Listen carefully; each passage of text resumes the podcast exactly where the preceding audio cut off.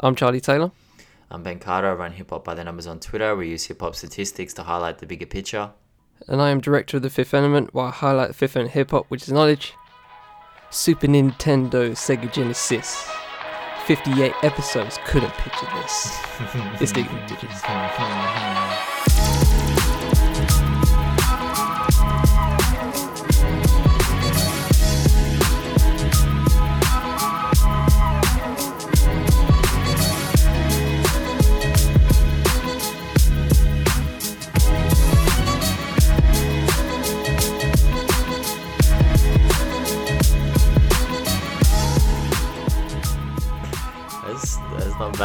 It's not bad at all. That was calm. That was calm. I just kept it, I just kept it simple on that one. Just wanted, just wanted to keep it a bit simple, you know what I mean? Just like I actually um, there's a just as a as a side note to that, I was like uh, there was a tweet that I saw recently. Uh, it was like uh, if you put like a lyric on your shirt, you know how people do those. Mm. What's the shortest you can do? What's the shortest lyric you can do, or just like a few words that you can do, um, and put it on a shirt, and people know exactly what it is, kind of thing. The the closest I've gotten is I bomb atomically. So that's that's three words. I reckon. And Super Nintendo Sega Genesis is four.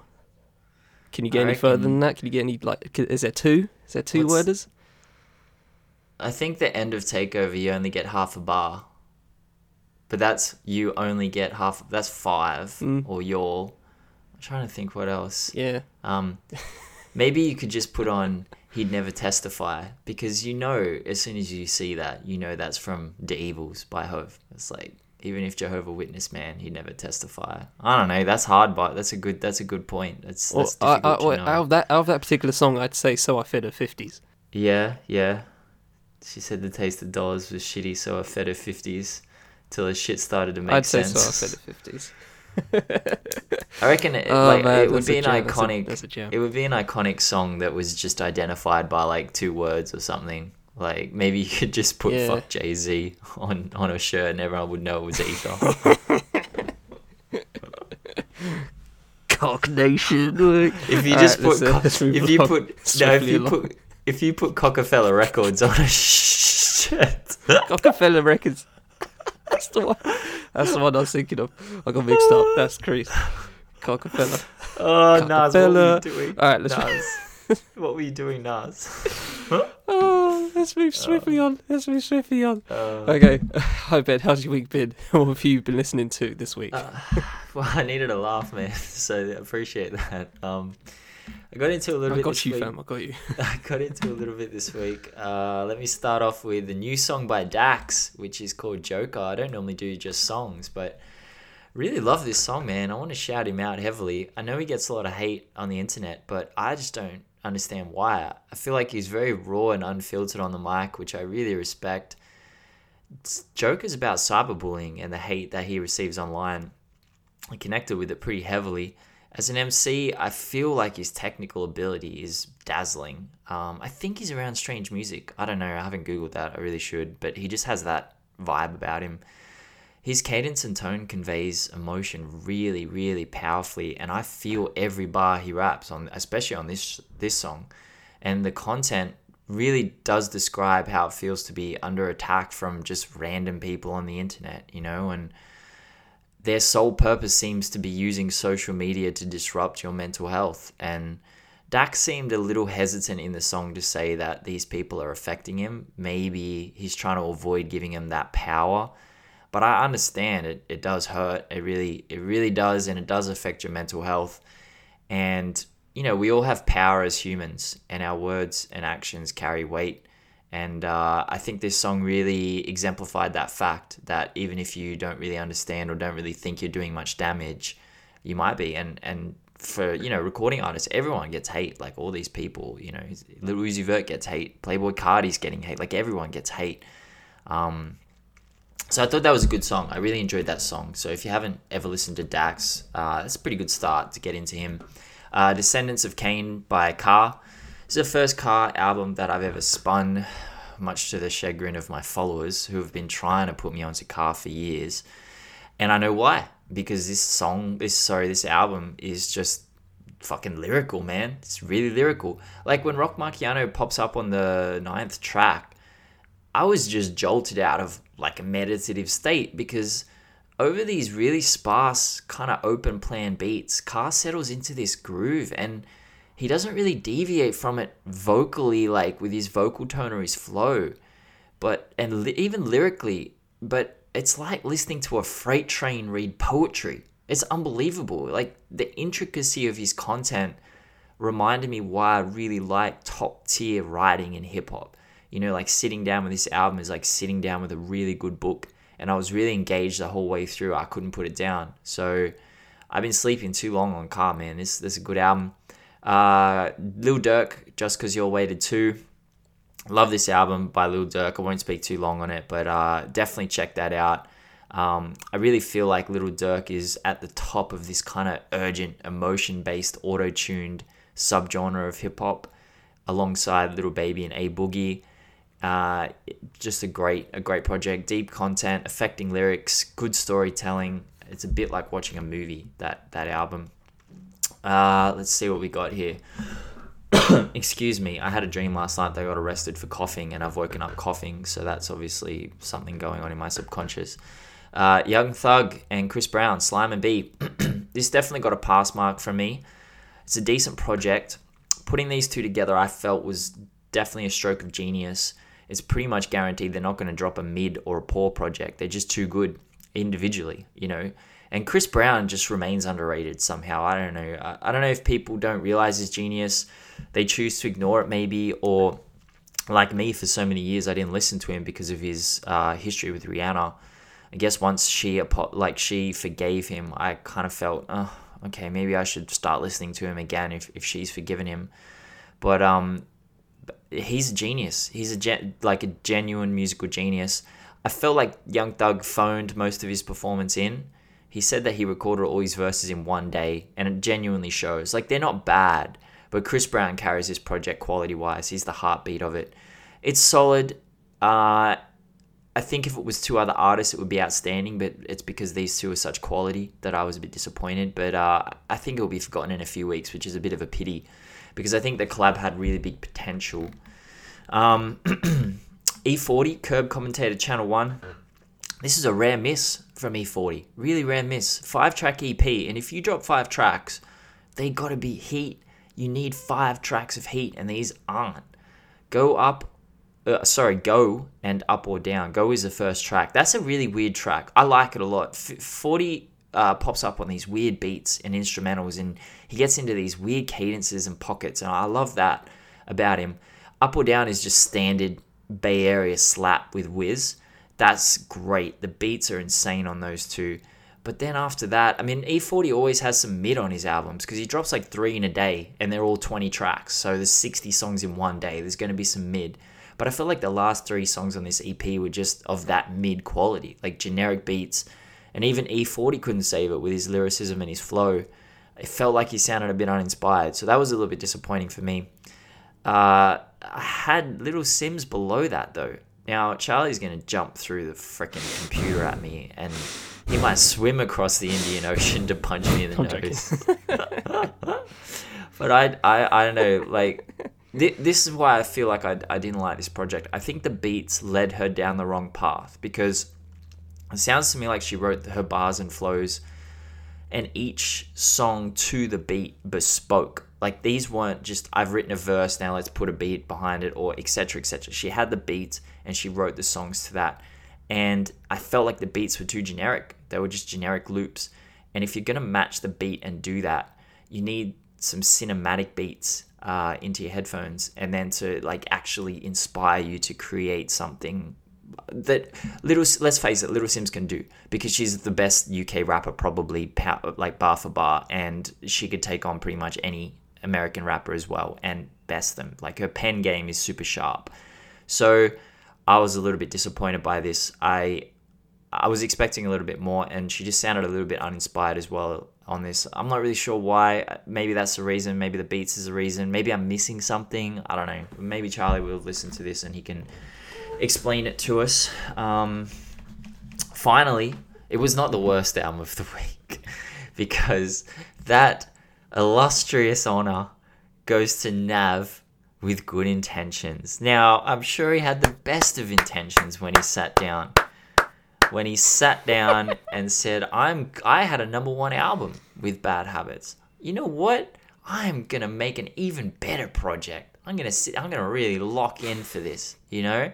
And I tweeted out just before it dropped. I'm like, "Look, guys, I know Nav gets a lot of hate, but come on, man. I'm excited. Like this could be this could be a heater. It could be a real heater. Oh my days, it is not. It is not. It's bad. It's laughably bad. It's almost as if Nav intentionally set out to create something that made mid look like Everest. He has zero presence on the microphone. It might as well be Siri rapping. Dead set. Like his lyrical content is so generic he's just all he says is I triumph despite my haters. I take a lot of drugs. I have sex with groupies a lot and I make a lot of money. Rinse, repeat, rinse, repeat, rinse, repeat. He occasionally tries to switch his flow up, but that's even worse because he just can't do it. Like he sounds like an amateur. The only song on which a different flow actually sounds good is Turks. And I think uh, who was on that? Travis and Gunna, I think, were on that. Um, it's uh, he must have mimicked one of their flows and he's just managed to pull something off there. That was that was a fluke. The rest of it was yeah, man. I, I don't know. He began his career as a producer, and uh, you know one of his first major placements was back to back by Drake, which is huge, of course. But I just I don't see the appeal of him as a rapper, and I, I've really tried. I, I genuinely I haven't come in here just to hate. I really freaking tried, and I don't understand the beats the beats don't aren't even good on this project. They're just generic. Like i put on um because he has a track with future on here so i put i serve the base onto my uh, hip hop numbers weekly playlist to open it up and then i put the nav track on after that. Bro the beat sounds like he's playing it on a fucking xylophone. It's just like it's like fisher paykel shit. I'm like what are you what the fuck ah, i don't know man. It was just so disappointing. So i think that could genuinely be one of the worst albums this year in perpetuity. I don't think anyone's going to beat this for bad albums. I listen to so much underground shit too. This sounded like an amateur album. That's how I feel about it. I, I didn't enjoy that. Anyway, that's myself. I ended with some hate. I'm sorry. what about yourself, Charlie? you forgot about the one thing that Nav is known for, man. Brown boys achieving, man. Brown oh, boys yeah, growing up, fam. yeah, I know. I, there is a song. There you is. Forgot about the Brown Boy agenda. How can you forget? How can you forget the Brown Boy agenda? Shout out Nav for no, no. Uh, shout so out yes, Nav for I being successful. but, yeah. Uh, yes, I mean, I mean, yeah, finessing, finessing a whole career out of you know one major placement. I mean, you know, I can't really, I can't, I can't shit on that. You know, what I mean. So instead, I'll just not listen. So that's fine, and we all live together in harmony. Um, yeah, so I started the week inevitably with Little Simz has dropped six. Um, okay, so as a person that has listened to the other drops, um, which I highly, highly, highly advise you guys to listen to because I will. There are so many gems on on those. You, you you would be you you would be like I get it Charlie I get it I understand why she is one of the best right now it, it, you know what I mean? It's just like grey area is not just a surface, fam. like sur- surface area. Like uh, funny enough, not to be a, a what's the word? Um, uh, no pun intended. You know, it's the the drops the drops she had in uh, in you know the uh, last decade was just um, there, there's some super clean shit on there, and there's some good features as well, and actually great uh, uh great uh, what's the word um uh, interpolations of other songs. Like uh, uh, my sister was playing a Rolling Stones song. Uh, I forget what it's called, uh, but you would know if you heard it. And um, as it as it so happens, one of my favorite songs on Simz's uh, "Problems" is uh, just it's just samples that Rolling Stones track, and I was like, oh shit, there you go then. Oh, cool. So she does that. She has those kind of things uh, in in her previous catalog. But as it pertains to this drop six, yes, it is kind of um, I, I will I will say beat wise is not uh, her best. Um, compared to the other drops, which I I guess I will, um, they have much more atmosphere uh, much more just command, um, along with her, you know, performances. Uh, in terms of this, I find it very, uh, you know, it's it's definitely meditative as it pertains to her lyrical output. um, in terms of what she's talking about. Um, there's a lot of reflection there, which I appreciate. Uh, but yeah, as it pertains to the beats themselves, it was yeah, it was it was it was, it was very middling um, and very uh, I don't want to say bare bones, but yeah, so there's not much meat there uh, to, to to chew on. So, uh, but yeah, uh, lyrically, uh, she's still she's still up there in terms of this particular uh, particular EP.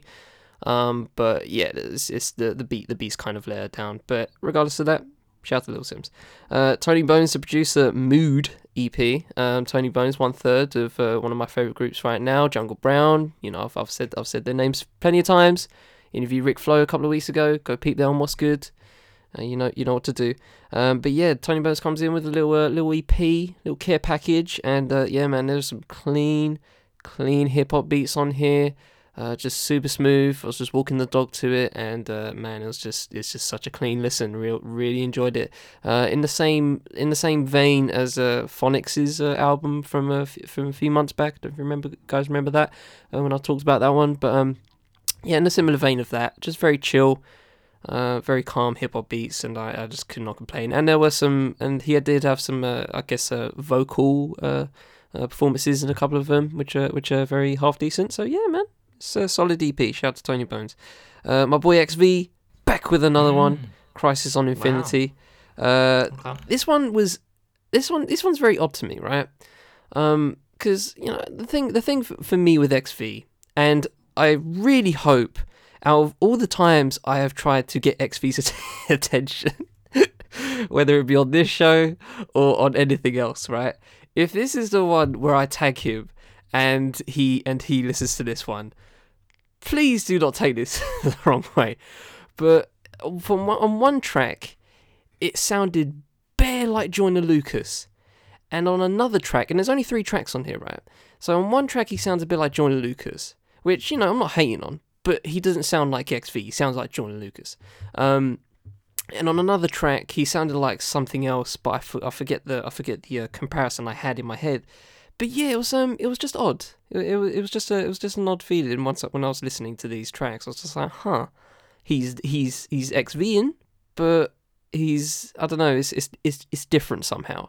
Um, on one track he sounds like uh, Joyner Lucas. On the other one, uh, he's talking about Gucci, and I'm just like, mm, that's that's not your lane, okay. Uh, you know, I'm not saying you can't ever go there. You know what I mean? You can't never flex. Um, but yeah, it, it was just odd. It just felt out of place. Um, but yeah, you know, XV still my boy. Don't worry about Should it. Should I not tag him Uh, in this? Because if I tag him, Speaking of might, people, he might actually. I'm gonna I'm gonna tag him regardless because I'm gonna tag him regardless because I want I want him to know that he's my boy Uh, since, since shout 2014. Okay, he needs to know. He needs to know. we'll Shout out get to him there, we'll but uh, these three these three tracks, well, two of these two of these three tracks weren't it. But I'm not. But that's it. That's it to me.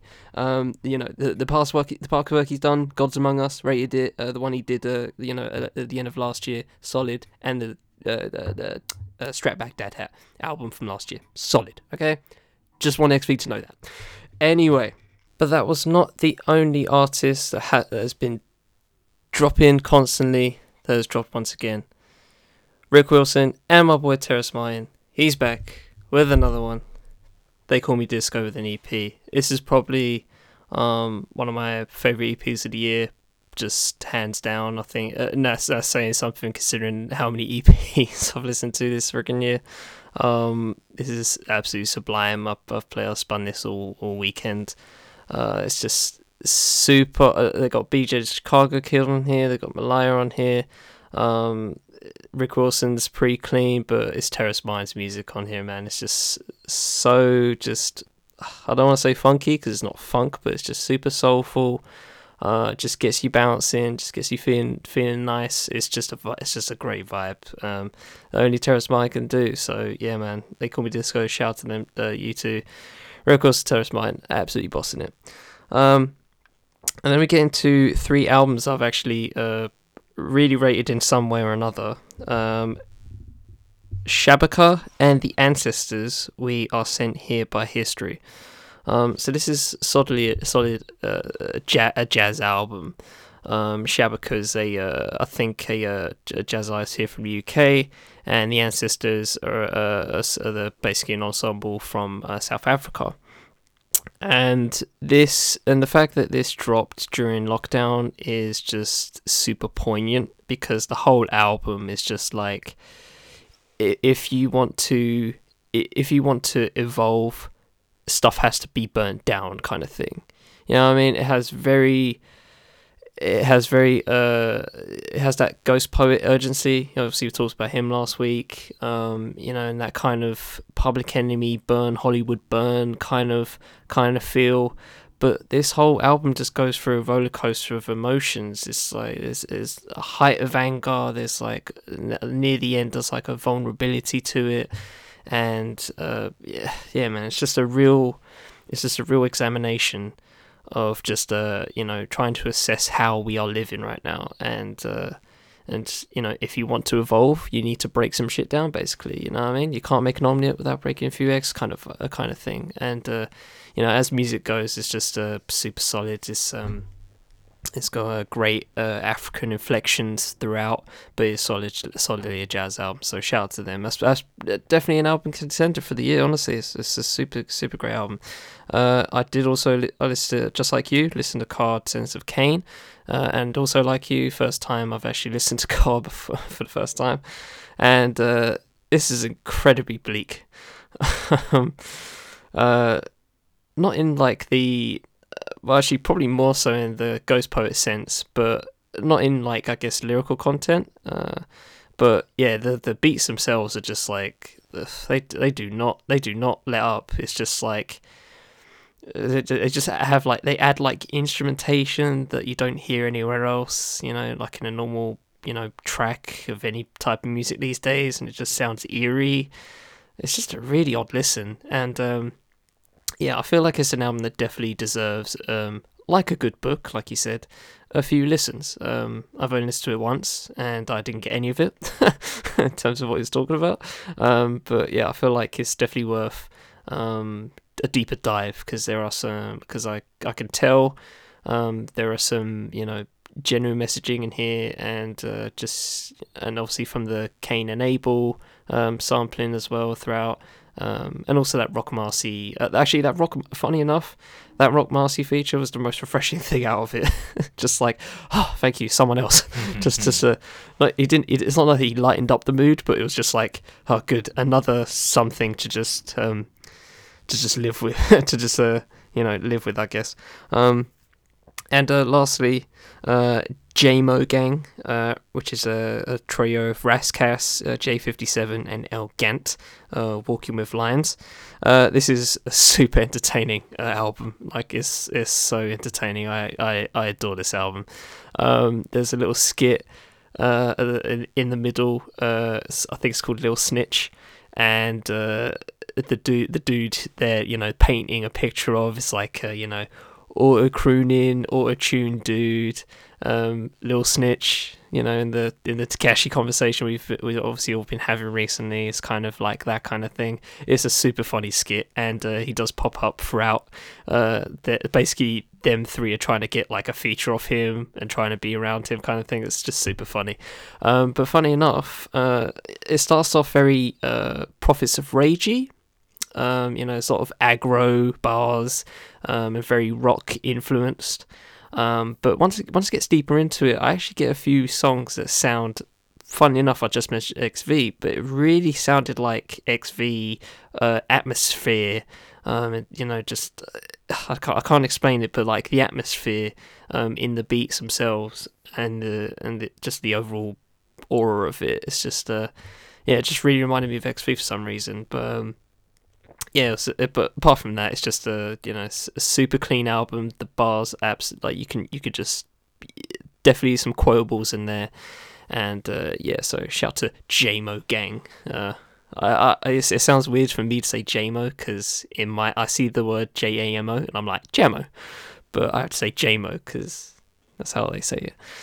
But anyway, we shall continue on to the topic of this episode which is a retrospective. How how have we gone nearly sixty episodes deep and haven't done a Biggie retrospective? Is uh, kind of mind blowing to me because I suggested it earlier in the week and I was just like, wait, have we not done it yet? we haven't done Biggie yet. Let's do Biggie. Um, so yeah, man. I mean, we all know. Well, uh, uh, is there is there a more ubiquitous name in hip hop apart from maybe Tupac than the Notorious B.I.G. That's a genuine question. You know what I mean? Like, is there more ubiquitous name in hip hop music than the Notorious B.I.G.? I don't think so. I, I can't think of anyone. I think he, yeah. I mean, ha, who else could you say? Yeah, maybe Tupac, and that's about it. Like, honestly, maybe Jay Z. I guess. I mean, Jay Z maybe, but his but Biggie's presence and and Tupac's presence always uh, watch over everything, you know. And I don't want to get too existential or mm. too spiritual about it. I just mean their memory and, and who they were as, as rappers and their influence on the game is just everywhere. It's always there. And uh, I think it's more overt than artists like Rakim, who have obviously Big Daddy Kane, who had KRS One, who had a lot of influence. It's like because they were both taken so soon and it was so publicized and it was just so graphic and so traumatic to see these two artists lose their life so young. They're always mm. going to be you know emotional touch points in hip hop they're always going to loom very large over everything that happens in hip hop you know you hear people c- comparing themselves to those two artists all the time and uh, yeah biggie biggie tupac together you know it's they're just the two greatest in terms of uh, i guess that everyone knows them. Everyone knows them around the world. Like you don't have to know anything about hip hop you know about those two you know? Mm. Mm. yeah man. It's just a it's a it's a it's, it's something that you know obviously we can it has been talked about to death. Um no pun intended. Um but it is always just worth saying that like you know these two are intertwined and that's just how it is um i don't i don't i don't i don't like to you know obviously you know re- uh, not not in recent years i think the recent you know, uh, conversation has finally shifted to something more uh, uh, palatable. But you know, all through the 2000s and throughout at least half of last decade, it was like, you know, oh, who do you like better, Biggie or Tupac? Who's yeah. better? Who's better? You know, I mean, it's just like but they're not comparable. They're they're two different no. people, and I don't want to make it. I don't want to make this uh, obviously a Biggie Tupac episode, and we're not here for that. But we're just here for Biggie. But I just wanted to, you know, just foundation allies it. That's not a word, but still, um, of just you know, these two are inseparable. Obviously, for obvious reasons, which we'll probably touch on, but we like to obviously uh, get into more of the music side, just for, just for you know that's the point of this podcast. But you know, it's it'd be pretty weird if we didn't say anything about it. yeah, I mean, I wrote down here that we can all agree that Notorious Big did the most in the shortest space of time. Like I can't think, you know, Lil Wayne did a lot from 06 to 09 and if that were his entire career, he would have gone out similarly to to Biggie. But I mean, Biggie ninety four to ninety seven, like three years, and he just changed the entire game. You know, and that was the, that was his debut. Like that was ten years into Wayne's career. Biggie came out the gate spitting at the pinnacle of the game, changing the way hip hop mm. sounded, and the very mm. way artists rhymed. You know, so I'll give some background on on Notorious Big just so people can understand what happened pre 1994. He was a bit of a superstar at middle school. He won awards for English, um, which is not really surprising to me. You know, his command of the language is absolutely top tier. Unlike Big Pun, Biggie was already quite overweight in his preteens, and that's where he picked up the name Big. Um, and he, he started selling drugs young. Like he was 13. He said that he was what in his own words, he was watching a Dan Rather TV special on crack when he was 13 and that convinced that that was his calling. He was kind of seduced by the money that he could make on the street. And uh, he switched schools during his mid teens and he ended up being at one of the greatest schools of all time. I forget the name of it. But Jay Z, Busta Rhymes, and DMX all went to this same school. Of course, you know, they, they didn't go very often. Uh, Biggie was attending sporadically, Jay Z attending sporadically. Really? Because 100% attendance. Oh. No, yeah, surprising, eh? So so surprising, you know. Um, but yeah, they didn't go very often because they were both selling selling drugs. Uh, Biggie was no different, you know, to to DMX even. Like DMX was in trouble with the law constantly. Biggie was in trouble with the law. He said, um, in his own words again, I can go out here for 20 minutes and get some real paper. I didn't want no job. I want to work in. I didn't want to work in a barber shop.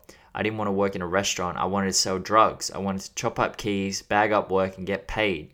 That's the only thing I thought I was ever going to do.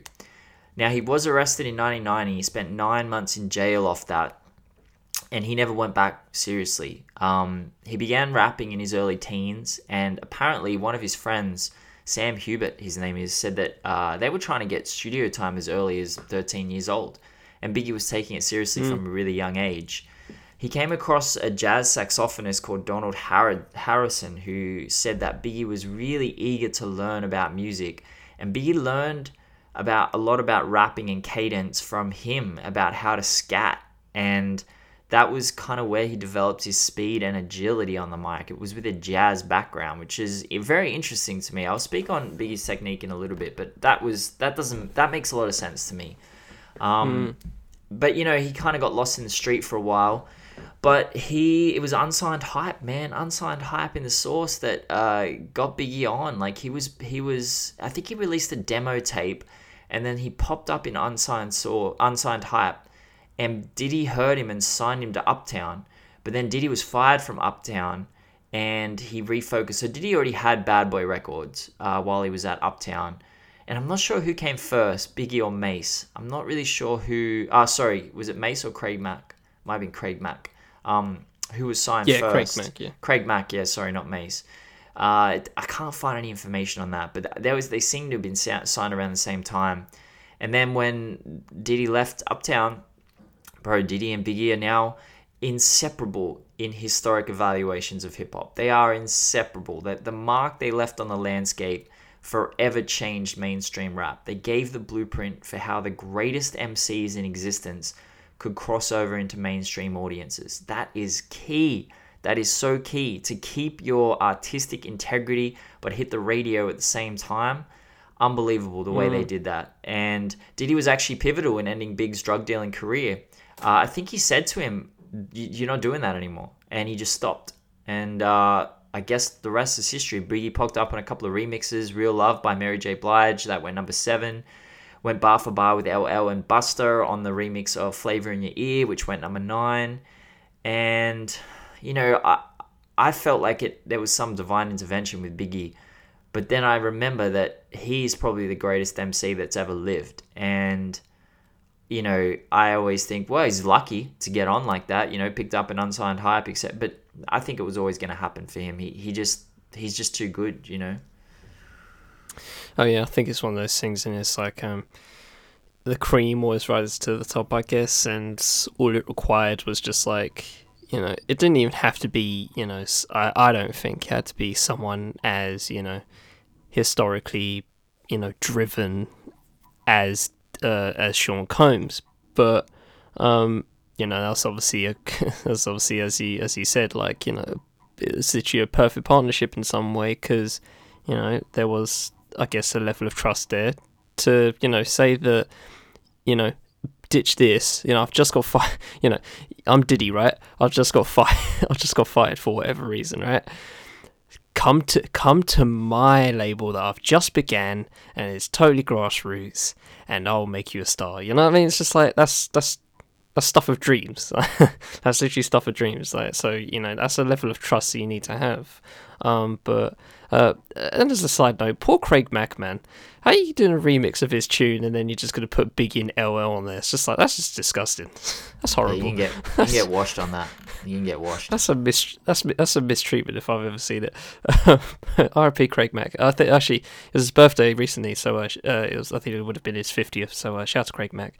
R.I.P. Um, and uh, yeah, so that's kind of it is it is very fascinating, and it's just um, I guess uh, you know one of those one of those things where you could just chalk it up to fate, I guess, and you know it, it could have easily not have happened, but uh, you know just lucky, you know, coincidence or whatever you want to whatever you want to label it as. Um, it happened, and uh, you know, and, and then the Rocky show off. I think it's actually quite fascinating. Before we get into the music, of course, um, just as a primer it's interesting you say uh, I forgot what you said specifically, but it was just like you know the fact that he was he came out the gate in his prime, basically. You know what I mean? Like, yeah, yeah. Just think about that because I never really I, ne- I, I, I never think of it like that.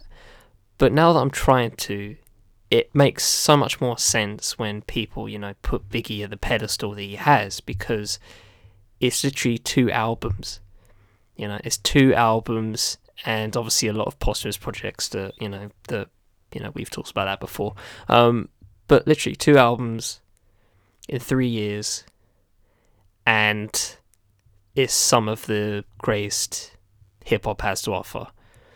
And he just begun at that point professionally, I guess. That's crazy to think about. Mm. That is absolutely crazy to think about. So I don't know if you want to just jump into Ready or Die, uh, Ready to Die, but that's just, uh, yeah, just Yeah, think about it, guys. Honestly. I mean, I'll jump into it, but I'll, I'll speak quickly on that because uh, an example would be Nas. Like, you know, we never want to say, Yeah. imagine if an artist died.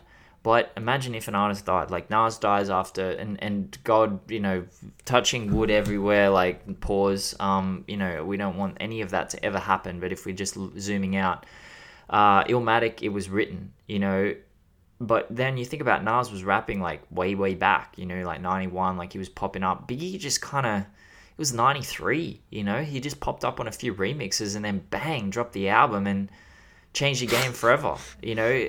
Like, Yeah. I think Nas is the only one you could ever really compare because you look at, say, 50 Cent, who came out the gate with Get Rich or Die Trying, he already had a full album recorded in 1999, Power of the Dollar, and he'd done a million mixtapes. Jay Z, Yeah, I was gonna say, yeah. yeah, Jay Z, Reasonable Doubt, ninety six, but Hove had been rapping since eighty eight. I mean, he was in on that Hawaiian Sophie joint. Like he was all over the place already, and um, you know, Tupac's debut album, Tupac 2Pacalypse Now, wasn't the greatest project in the world. It's not. It's not really you know considered as a, an undisputed classic. So. I agree with you. I, I don't think there's anyone who and and Nas with Illmatic like Nas wasn't popping up on fucking hot, top ten Hot 100. That's the other thing that we got to think about. Like Biggie was like wildly commercially successful young, like super young, straight out the gate. So that's va- that's valid, and I think that segues into Ready to Die because the album drops. It hits number thirteen on the Billboard 200. It has Big Poppa on it, which goes number six on the Hot 100 and is certified platinum. And as far as debut albums go, f- I mean, we could also say we could say Snoop. We could say Snoop. So Snoop, Snoop's in that, That category because yeah. I've, I've got Doggystyle written down here as well. So you know, as far as debut albums go, surely only Illmatic, Doggystyle, and maybe Get Rich or Die Tryin' Compare. I'm not putting Reasonable Doubt in there because I think those three albums that I've just named were pivotal and influential. And Reasonable Doubt was a, was a classic album, but I don't think it was super influential. You know, um, right. Ready to Die is just such a classic that to me it just defies belief, you know. Uh, obviously, it wasn't smooth sailing because he recorded part of it still under Uptown and then Diddy left, so it was all in flux. Uh, and then he actually went off and sold drugs a little bit uh, during that period when Diddy left Uptown. And he came back, and that was when he was rapping without a pen or a pad, just from memory, just from memory. And that's true. It's a true story. It's people say it's like a myth. It's a genuine thing, man. Like it's just crazy. Um, critically acclaimed, obviously, had a 90 review average when it dropped. There's not a bad song on here, man. Not even a mediocre one. He he opens with "Things Done Changed." That's as deep as an intro as you could get in the early 90s. And then give me the loot. Like I never knew that Biggie was both voices. I like years later I was like, man, who the fuck is this feature? This is killing it. Who's this voice? Bro, it's Biggie. Biggie doing both voices. That blew my fucking mind. Um, Machine Gun Funk, title track, Juicy, Everyday Struggle, Big Poppa, unbelievable. These are more than iconic. Suicidal Thoughts is so deep. His technical ability was insane, man. He managed to sound menacing and commanding, but still agile and finding pockets. It was unbelievable. Like, 1994 was a time when hip hop, I felt, had finally truly broken free of the relatively simple flows and rhyme schemes of the mid 80s. There was still some remnants, like on the title track, he kind of drops some simple rhymes. He rips, he, he um raps, make your shit splatter, mix the blood like batter, then my pockets get fatter. But you know that's that's like three bars on a whole album. Like the rest of it is just straight heat. And this is a technique I want to talk about. I don't know if this is ever like I'm sure people have, have analyzed this before, but it really struck me re-listening to these albums. On Hypnotize, uh, he he it became really overt, but it really began heavily on Who Shot You, which was a bonus track off this uh, off Ready to Die. It was a B side, and what he would do is he would spit a rhyme every time the beat hit. So if you listen to that song, each rhyme is punctuated by a hit from a drum and the beat. And the beats weren't like super sparse, but they weren't like really heavily adorned with extras. But it was like being jabbed in the face repeatedly over and over. It was just fire the way he would just spit a rhyme every time the beat hit. It would rhyme. It would rhyme. It, it was it was crazy. And uh, yeah, the album is influential. It's uh, it's, it's classic. It's, it doesn't even. I said I've said on previous podcasts it sounds dated, but I got, I went back to it and listened. I don't think it sounds dated at all, man. Like you know the beats are of the time, but so much was of the time back. There. Like of course it's of the time, so it doesn't sound dated to me. I, I still love this album. God, seems you're walking back everything this week. Inside joke, inside joke. Um, um, yeah, man. It's uh, what can I? What else can I possibly say about this? Honestly, I think the thing about uh about I guess Biggie overall, but especially into talking about Ready to Die, is the fact that it has something for everyone. Like, and and I guess you can you know you, you can put that onto you know um, if you watch the Notorious bi- biopic, you know that's kind of uh, they they say that's you know Diddy's idea that to do Big Poppa is like what what's this whack ass simple uh, sample? It's just like no, trust me, trust me, it's gonna it's gonna explode, and then it explodes. But um, regardless of that, um, bro, there's something for everyone. Like if you want that hard shit, you got that. Give me the loot. You know what I mean? If you want that soft shit, no, I don't even say I don't want to say soft shit, but you know, if you want that, you know, smooth, you know, just like you know, just just lean your head forward and back a little bit. You got that one more chance, stuff like that. Uh, you know, juicy's for everyone, uh, Big Poppa's for everyone. It's just, it just, it just works. It just, it just works from start to finish. Like, it, it, and there's something for everyone, which is, I, th- I, I really do think, you know, uh, uh, and yeah, I think I've probably had this. Um, I think most people paint themselves as you know, uh, oh, only, only listen to I, I, I want that real shit, you know what I mean? I, I want that real shit, 100 percent, twenty four seven, you know what I mean? But um, you know, who doesn't like a who doesn't like a bit of uh, a bit of juicy or big pop? You know what I mean? It's just you got you got to have who doesn't like one more chance, bro, bro, one more chance. Let me talk about one more chance right quick.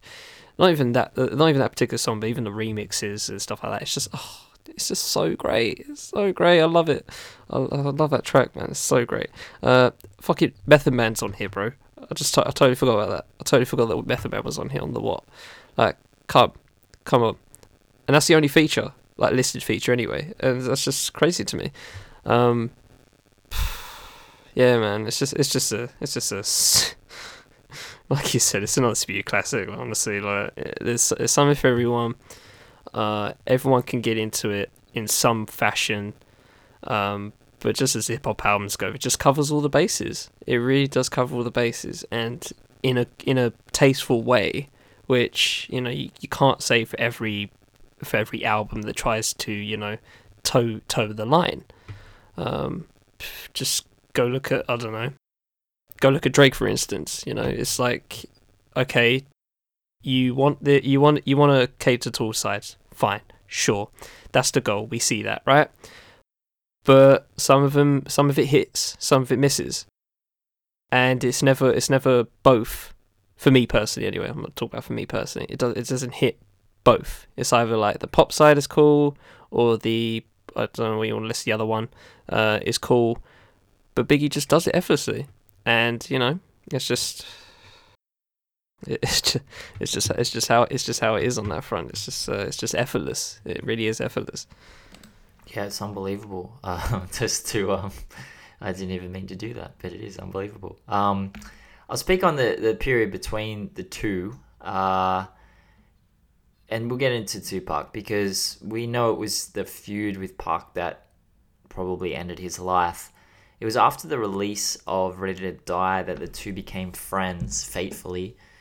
And I'm sure most of you heard the story, but I'll relate it again for those who haven't. uh, Lil' Cease said that they were genuinely close. They would travel together, they would spit bars together, spend time at each other's houses. You know, Tupac was already hot when Biggie blew up, and you would think that off rip they would have a rivalry, but honestly, it was anything but. And actually, Biggie uh, asked Tupac to be his manager and kind of saw him as his not better, but his uh, person who he went to for advice because Pac had already been in the game. You know, Pac had gone platinum, Pac had done all this stuff, and Biggie would ask him for advice regularly. And uh, it turned sour in 1994 when it was late 94, I think. And Tupac turned up to Quad Studios where Biggie and Diddy were upstairs recording, and Pac was going to go upstairs, and he was shot in the lobby five times uh, you know, Pac never forgave Biggie for that. And it's come out that it was Jimmy Henchman who set the whole thing up, but, you know, people think that Diddy set it up. Like, it, it's just a mess. The whole situation is a mess. But a lot of people were critical of Tupac for being upset with Biggie, but I can kind of understand the whole situation where if you're coming, if if Biggie's inviting Tupac to his city to come and record at his studio, and he gets shot in the lobby of his studio, like that's rough, man. That's that's challenging. That's a challenging thing to get past, and we know that Tupac did not get past that. And then the worst thing was "Who Shot You" coming out uh, as a B side, and everyone says "Who Shot You" was recorded way before Pac was even was was shot. But I felt like it was a it was a misstep to put that song out and put on the bonus edition of "Ready to Die" after what had happened to Pac because it just doesn't sound good. The the timings don't match up very well, you know. And Hit 'em Up came out, you know, as a direct response to Who Shot Ya. And bro, I mean, it, it just popped off from there. It was crazy, like after that. And mm. I don't know if you want to say anything on that, but that really, that that was disappointing, man. That was that was a really sad situation. Yeah, I'll say two things about it. Um, there is a uh, a podcast uh, called uh, Slow Burn, and uh, they recently did a season on uh, Tupac and Biggie, and uh, it goes full in depth by the people at Slate. So if you want to go peep that, go peep that. It's just a recommendation. Um, and yeah, I, I all of that reminds me. well, that the Who Shot You bit, I guess. the whole that whole bit reminds me of of like one word that is often used in uh, journalism circles, and that's the word optics. mm. That was not good optics. why? Who? Sh- why is to be called "Who Shot You"? I know it's called. It I know he says it. For, I know it's first line, but still, it's just it. It doesn't. It's just not good optics. You know what I mean? Like you're saying, you're saying, I didn't. I had nothing to do with it. I had nothing to do with it. Da da da da da. Right? And then you drop side called Who Shot You. It's just, it's, you know, if I was Tupac, I'd be pissed as well. You know what I mean? I couldn't, you, what, what else would you think? You know what I mean? It's just like, that. that's clearly, you're trying to slap me in the face. You know what I mean? You're literally kicking me while I'm down in that fashion. So, uh, yeah, I know in the Notorious film, um, which I watched, uh, I mean, I've mentioned it twice because I, clearly I've seen it recently. but uh, you know, they they kind of, uh, and I'm not saying it's you know canon or anything, but you know I just like to go off it. Um, you know, it, it's portrayed in a way you know that you know people. Oh, you can't play it, Biggie. You can't play it in not. You can't play it here. And uh, you know, he's like defiant. He's like, "Who shot you?" And everyone's booing and stuff like that. Uh, yeah, that's that's portrayed as like you know, oh, it's it's it's my art. You know what I mean? And I I said I didn't do it, bro. Just it's just optics, man. Just don't just let the beef settle. You know, don't don't don't play it just just for a minute. But you know, we've seen it with other people um, where you know it just it can't get in front of good money. It's good radio play, whatever, whatever, whatever. If the song blows up, how can you stop it in, in that way? I guess. Um, but still, it's just like, bro, optics, optics. yeah, I don't want to speak uh, on um I don't want to speak on intent, but it, you know, it, it, felt like a yeah. touch disrespectful. Yeah. You know, just a touch disrespectful to do that. Well, it's just perspective, isn't it? Like I get both perspectives. I think we all can understand each other, uh, both perspectives on each camp. You know what I mean? If if Biggie says I didn't, I you know, the, if Biggie camp saying I didn't record it, um, that uh, I recorded it way before this happened, da da da da. you know, I get it, right? And you're gonna be defiant. You know, you know, you know the truth. You know your truth, I guess. Um, but on Tupac's side, it's completely understandable. It's just like, bro, you, you, I just got shot in your stu- like basically a couple floors below you, and and now you're dropping this track literally called "Who Shot You?" question mark. It's just like, ah, come on, there has to be some leeway there, but obviously there wasn't. Yeah, I mean, fuck, man, it's all history now. But it just looking back at it just makes me sad. Um, I talk about we'll, we'll move on to life after death, which is you know uh, people forget about that title. People forget about the titles of Biggie's albums. Like, Yeah, that was man. clearly a Diddy call, wasn't it? Yeah, but I, I assume it was called that already. Like, I don't know that. Mm. Um, I mean, his first album was called Ready to Die. Oh, oh It's yeah, not I like- guess. You know, it's not like it's out of pocket to say like. Um, Yeah, touche. I'll I'll speak a little bit on uh, to just to lighten the mood a little bit. Uh, Junior Mafia. So did, Biggie was uh, worked hard on putting on Junior Mafia, his protege group, Yeah, which are pretty much garbage. I can't think of too many redeeming qualities of Junior Mafia. You know, they did okay commercially, but that's way Just- more of a testament to Biggie than them. Just- Um, just straight shooting like that. Okay. I don't want to hear Junior Mafia on anything, really, to be honest. Like the, the posthumous Biggie albums, which I'll speak on briefly, but um, Can I can I ask one question? Yes, Junior Mafia or the firm? the firm. Okay. I mean, you've got to look at it on paper. The firm, they might have had some bad music or some not bad, but like mid music, but on, on paper they should work. Junior Mafia. Well, let's throw in let's let's throw in let's throw in the aftermath album as well as a yeah, as a rough, as a as a triple threat. It's rough. It's rough times. Rough times for Oh, collectives man. back then. Dog Uh, days, dog days. But yeah, Biggie, Biggie won a bunch of awards in '95, five Source Awards, two Billboard Awards. Uh, he won every category he was nominated in. He spent 18 months recording Life After Death. It was released 16 days after his death, and that was the original date it was scheduled to drop. It went number one, sold 690k first week, certified diamond, uh, 87 review average, broke a bunch of records. He was the second rapper to go number one on the Billboard 200 posthumously after Pac, first solo hip hop with hip hop album with two number one songs, um, 10th highest reviewed number one hip hop album in history. He's the only rapper with two posthumous number one singles. Now, he drops a double album, not even a skippable bar, let alone a song. The thing that I always loved about this album is it is just a delight for hip hop fans from start to finish. Like, Biggie manages to harness this innate quality where he would make music that is totally watertight, but also expansive and exciting. He goes from the haunting epic Somebody's Gotta Die into commercial touchpoint Hypnotized. Then he goes from I Love the Dough into What's Beef. Like those transitions are wild. From West Coast, I'm mm. going back to Cali into the New York anthem 10 Crack Commandments. You know, he's just it's just crazy, but shouldn't really work, but they work so well together. And the storytelling, man, is on another level. Like, I got a story to tell. He's got to be one of the greatest endings.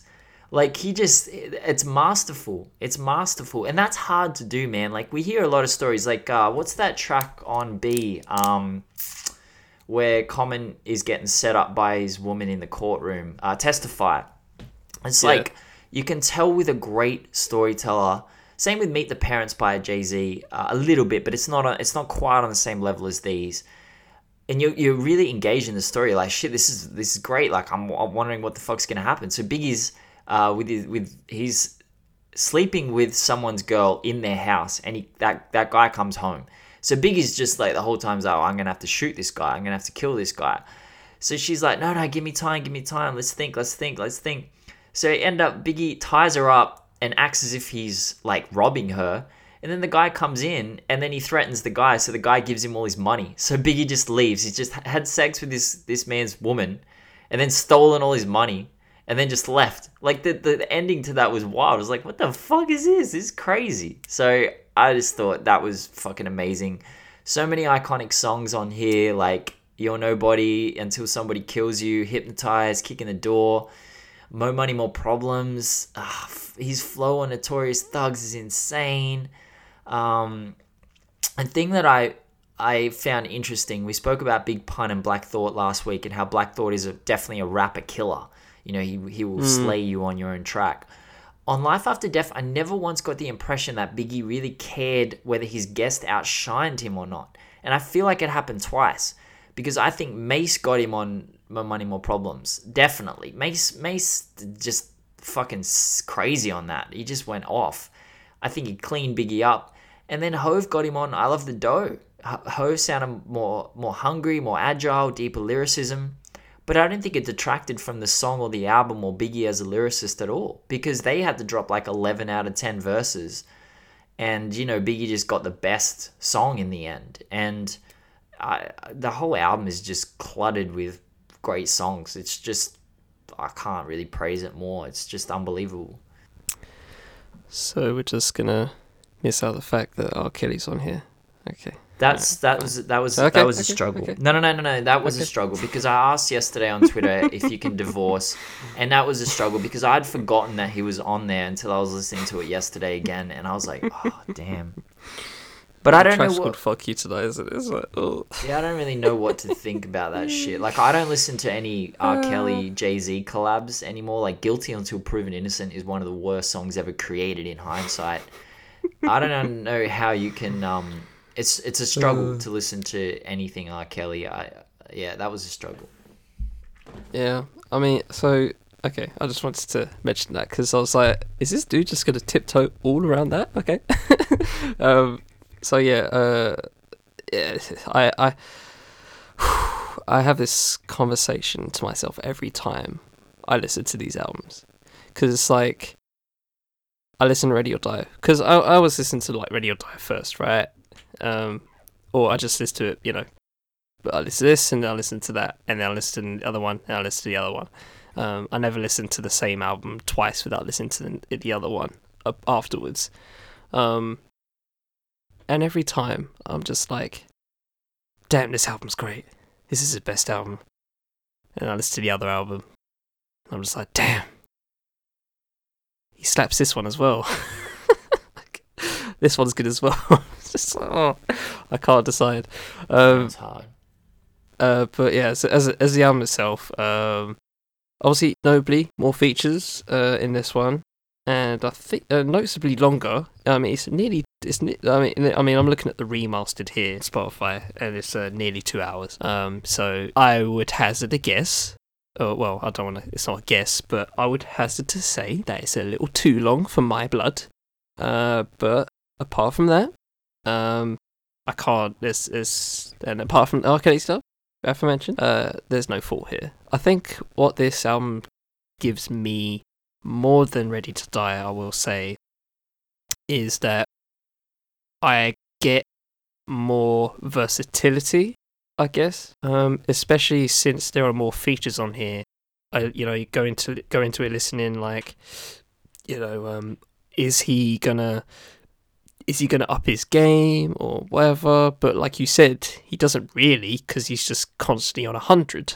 like the quality game is always on hundred, so there's not really there's not really a step up, you know, in in the fashion. You know, you know how you know we listen to plenty of artists, right? And then um, you know you listen to something where they have a feature on it, and you know you just notice that they're trying harder. Biggie doesn't have to do that. Like because the natural talent is so clear and so evident that it's just like yeah i just i'm just gonna kill i'm just, i just kill every track. That's just how it is. That's just how it's gonna go. You know and and i think that's the thing you know not to overrule it right now not to end it all right now uh, the episode basically but you know that's something that we can't, that you can't that not many artists have done throughout their careers.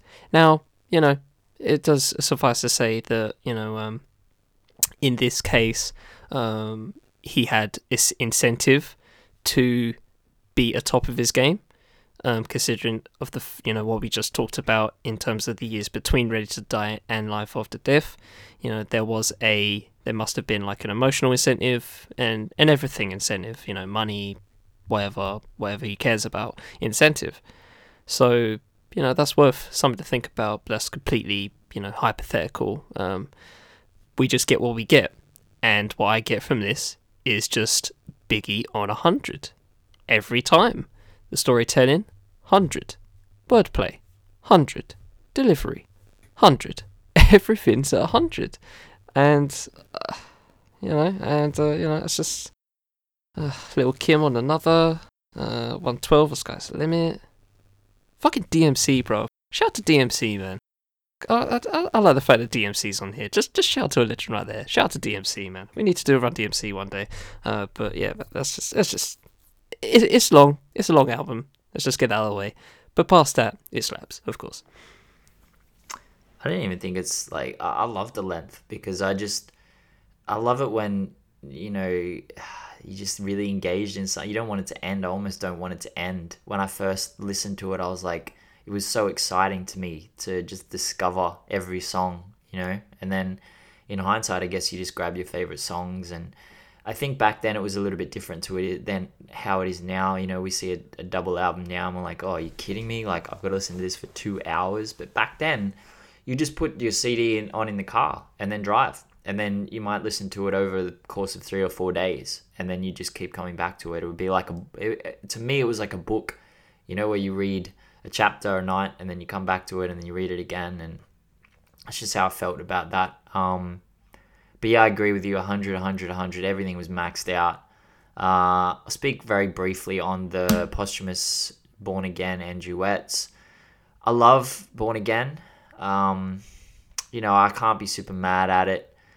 Uh, it's, I, it's it's better than duets because I think like on this project the guest spots made a lot more sense. Like they had Lil Kim, Diddy, Junior Mafia, Meth Red, Craig Mack, G Dep, Ice Cube. I felt like there were artists that Biggie would normally collab with.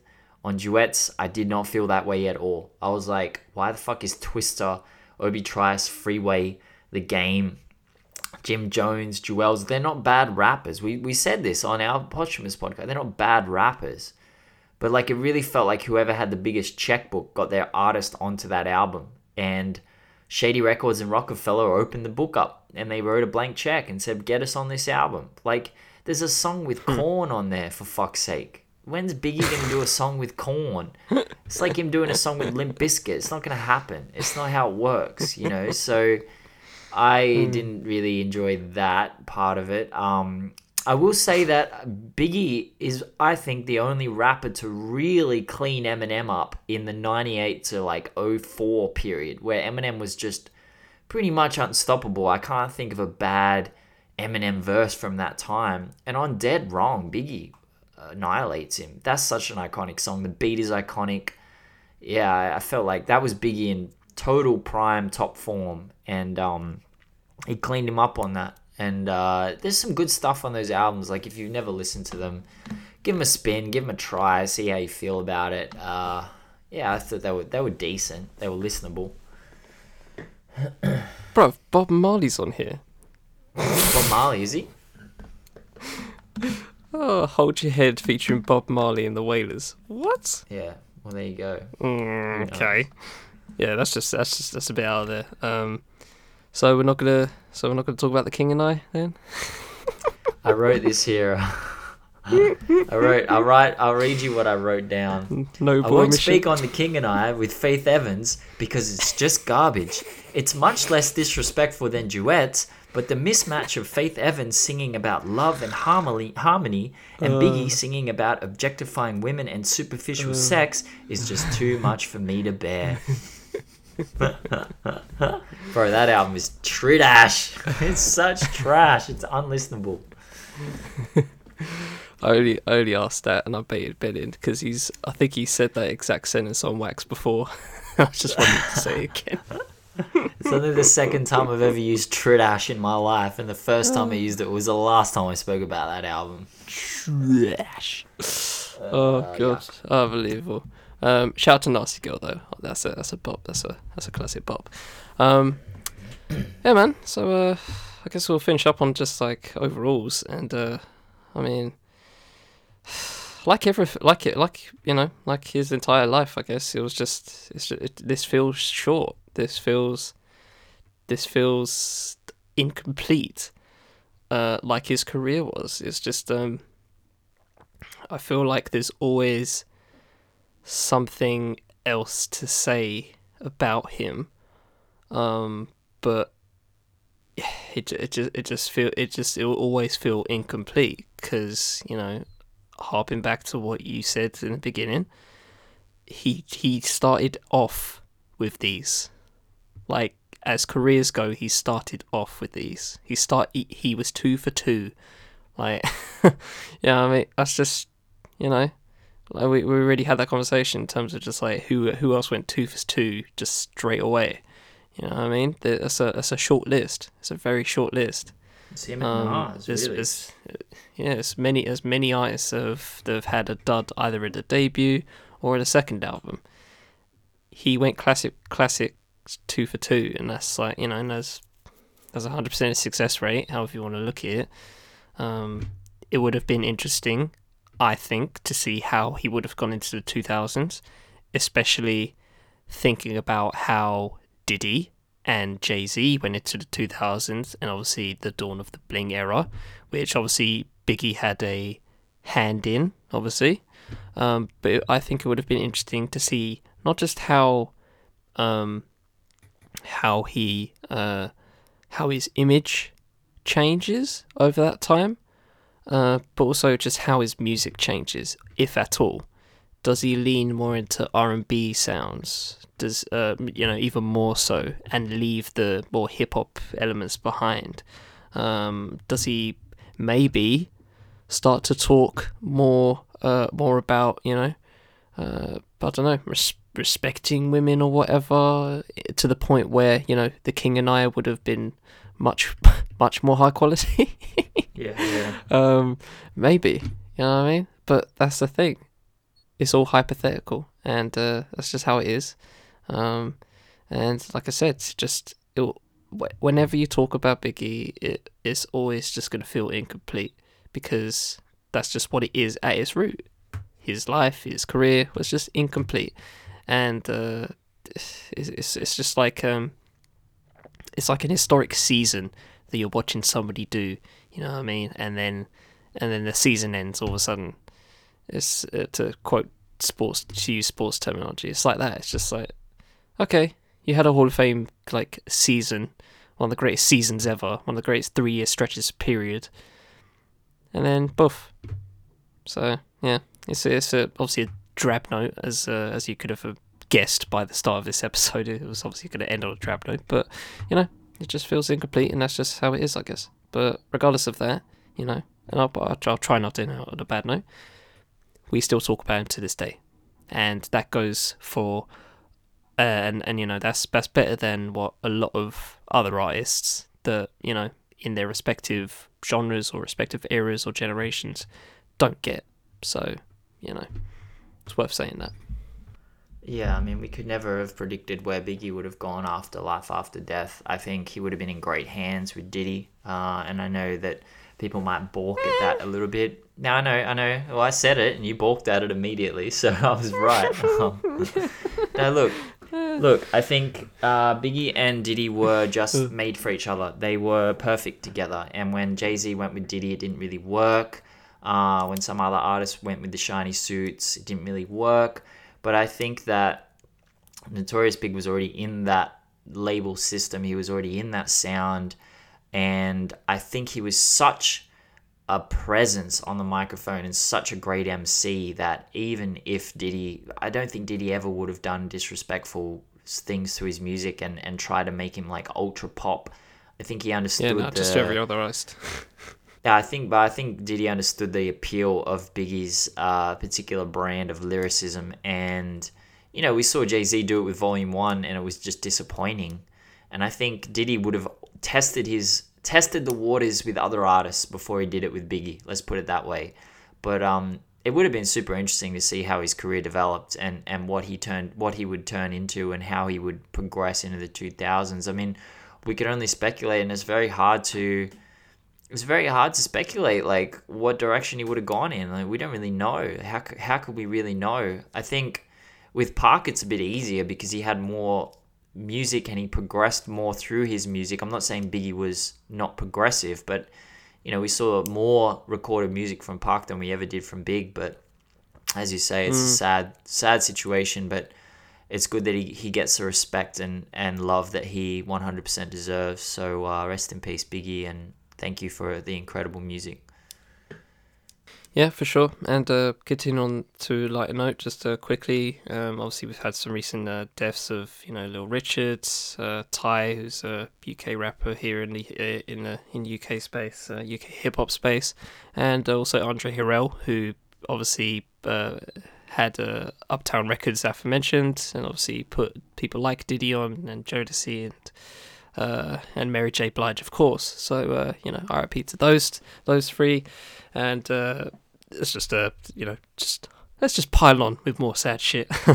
but uh, going on to the actual uh, note, uh, I gave Ben another challenge because I'm just trying to keep that keep that because I remember we did say uh, you know months ago now. I think definitely into last year. It was like, uh, you know, you wanted to do more top fives and stuff like that. And uh, Yeah. yeah, I'm just gonna try and I'm just gonna try and think up like you know challenges or top fives and just to just to keep just to actually do the light note for once and actually keep it light. All right, so this week's challenge, and you know you guys can play at home if you want and uh, hit us up with uh, what you think, uh, if you agree with us or you know or whatever. One feature on a song you'd replace with somebody else. It's very hard. It's very hard. Oh, because I, got, I, I've I had one in I had one in mind.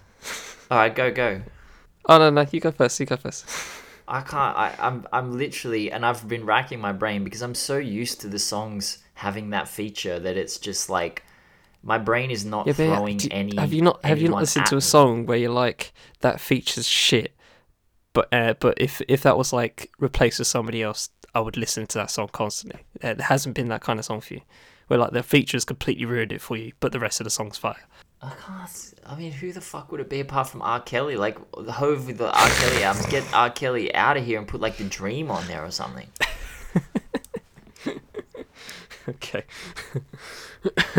okay, so Ben failed the challenge. Um, oh, this one's easy for me because I was listening to I listened to the song and I forgot who the feature was, and then I listened to it fully and I was like, oh, God, this is so terrible. And I was like, this would have been so much better with this person. And I've actually just thought of another one actually as another feature, but uh, I'll let you decide which. Okay. Um, uh, ASAP Ferg's uh, new level. Oh, I can't do that. Future. I can't do that future feature. I can't. I'm it on sucks. a new level. It sucks. I'm on it. I'm it on sucks. Uh, no, I like that bit. I like it when he ad libs on the chorus, you know, and, and the start where he goes ASAP. That's that's clean. But the verse, Can't do it. The the verse, the verse sucks. Future verse sucks. It it it, it sounds like future. I know, and that's why I can't do it. I can't deal with future. I've never been able to deal with future. Uh, I can't go past the voice. I can't go it. I can't go past. Just can't do it. I don't care what the lyrics say. I can't do it. I don't care if it slaps. I just can't do it. I never could. Um, so I'd replace him with uh, well, initially, I thought Denzel Curry Okay. because he would come in with that energy, the same way that ASAP's coming with it, and having instead Denzel going ASAP at the start with that grizzly voice when he goes, "Ugh," you know, he, he does that, you know, you know, DMX ish kind of thing that he does. Mate, that would be fire. And you know that verse would be fire as well. Talking about new levels, bro. That's literally that's literally ultimate. that's literally ultimate, but ASAP Ferg version. So that would just slide right in.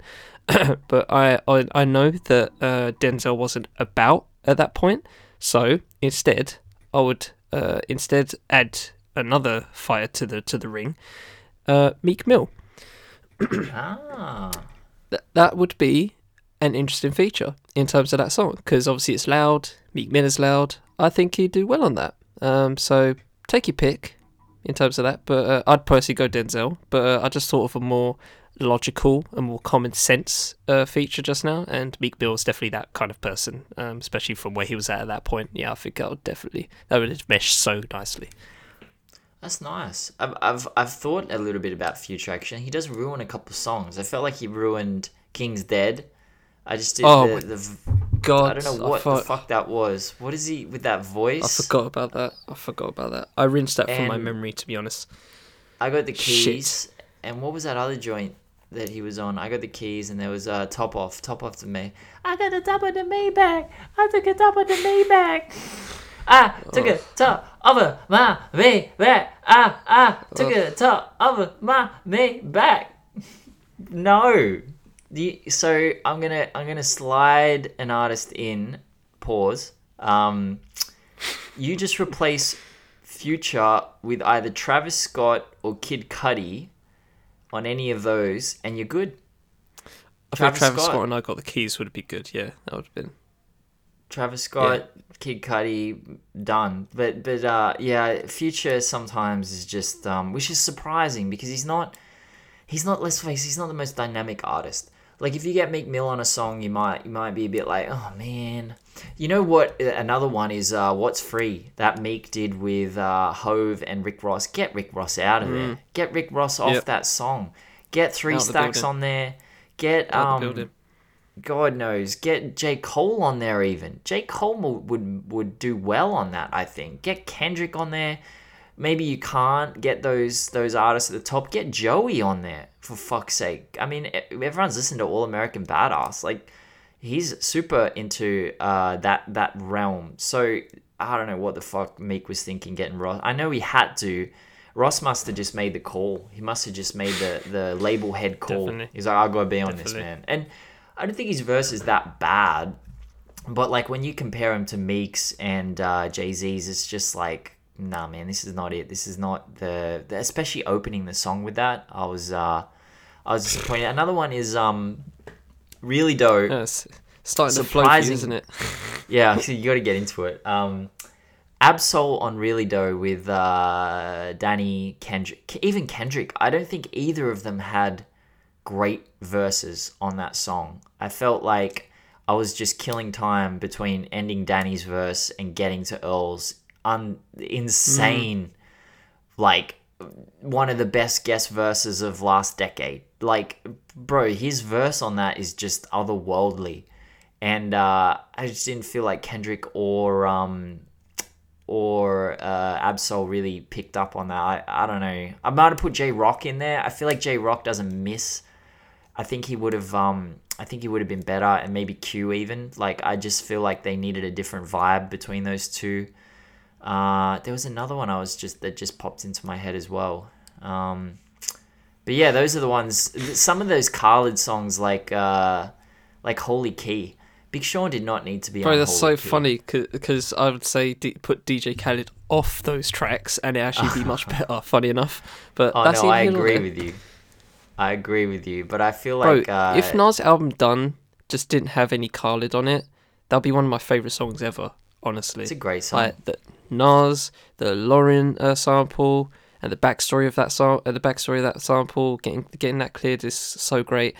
Oh, and then just comes Khaled with just going iconic, immeasurable. I don't know what the fuck he says anymore, but uh, yeah, it's just he just says God, it's just- iconic. oh, give it a Yeah, rest, nah. fam. Like, oh. But uh, I felt like um the the other one I will throw up is a different a different in a different realm.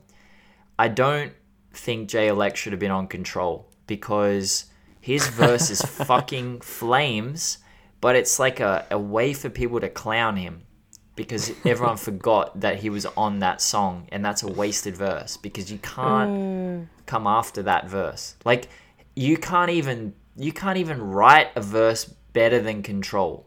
Because how can you? Like I don't understand what you can do, especially as Jay Elect. You just don't have the popularity or the cut through.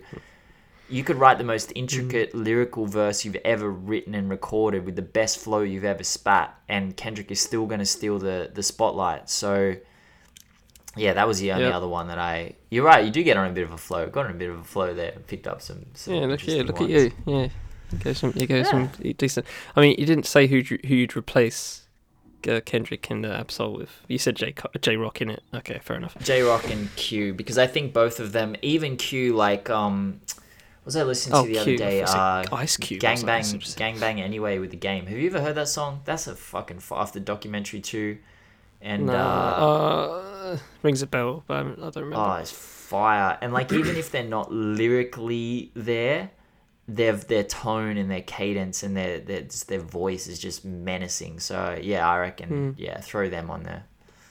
Fair play, fair play. All right, that's um, that was quite that was that was fun. That was that was good. So that was good. That's that's well. what Light and I should have been about. should be about, but we'll we'll see how it goes in the future. Uh, but anyway, ladies and gentlemen, uh, this has been digging digits. Hope you enjoyed this episode. I've been Charlie Taylor of the Fifth Element. I've been Ben Carter of Hip Hop Numbers. We hope you all have a good week. Stay inside no matter what the British government tells you. I swear, if I see you like outside in the beaches and all that shit, I'm gonna actually slap you from two feet away. I don't know how I'm gonna do it, but I'm gonna fucking do it. Trust me on that. I'm gonna figure it out. I will figure it out, and I'm coming for you. But apart from that, have a good week, everybody. we shall always try to do the same. But until the next time, take it easy, ladies and gentlemen. All right, peace.